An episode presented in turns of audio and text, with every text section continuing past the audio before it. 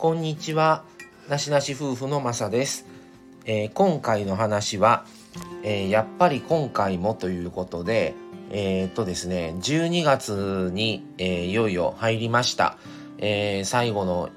2023年も今年ね今今月1ヶ月でも終わりになるんですけども、え手帳をね買ったんですよ今年も。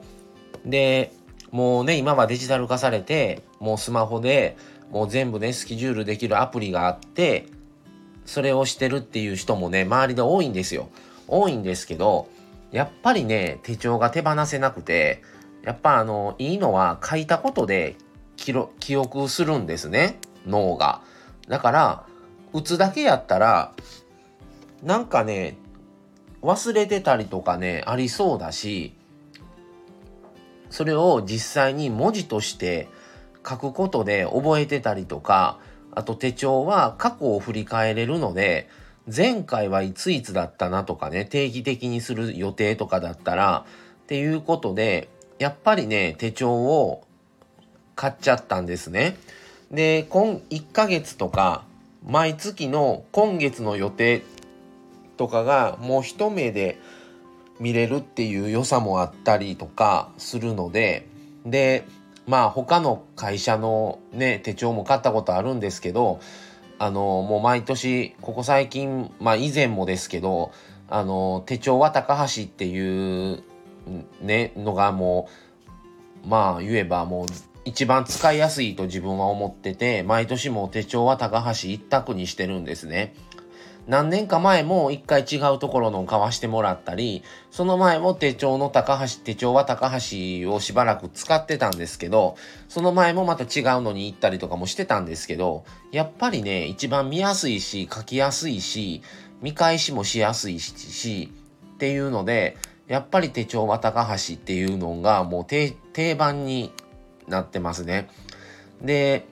今、昔はなかったと思うんですけど、今日曜日始まりと、あの、月曜始まりがあると思うんですよ。で、自分的にはもともと他のカレンダーと同じように日曜日始まりの方が使いやすくて、それを買ってるんですけども、あの、皆さんは手帳を買われてますか？それとも、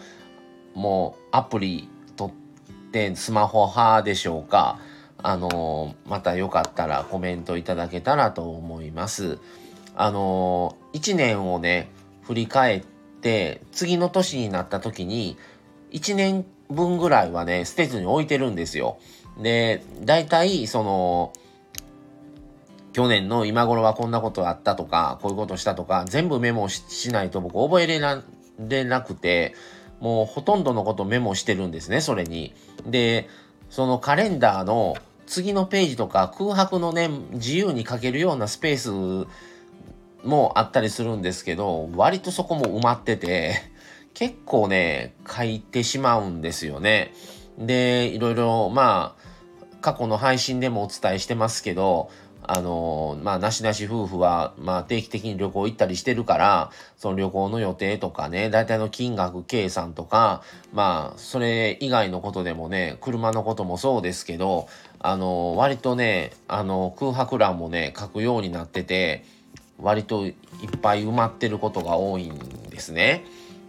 で、やっぱりいろいろそういうことが書けなかったりするから、なんどうしてもアプリの方に移行ができなくて、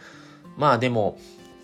いつでもどこでもすぐにパッと見れるからっていうので、で、やっぱりスマホをいじってると遊んでるかのように思われても困りますから、でも手帳だったら何も言われないし、とかね、職場でパッと見てもっていうのもあったりするので、あの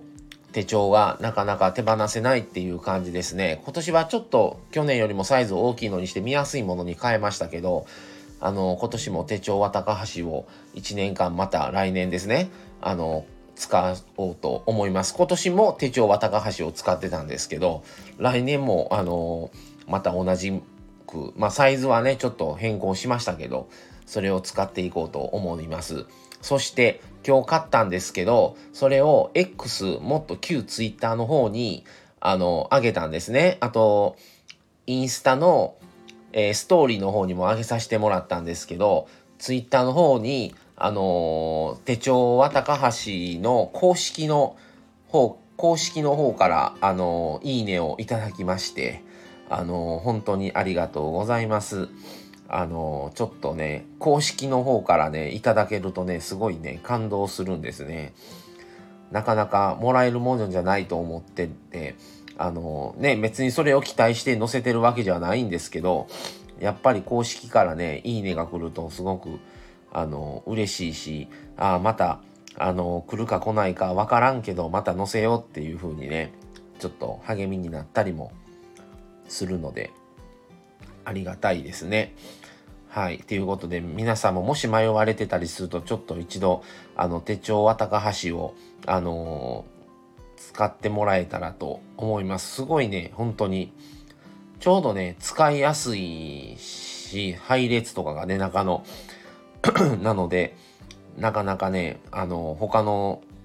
一応手帳は高橋以外も見たりするんですけど、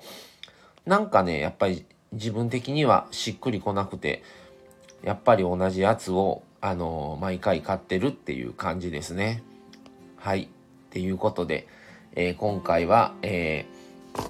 ー、やっぱり今回もということで、えー、手帳は高橋をまた来年も購入させていただきましたというお話でした。はい。それではまた次回をお楽しみに。それでは失礼します。さようなら。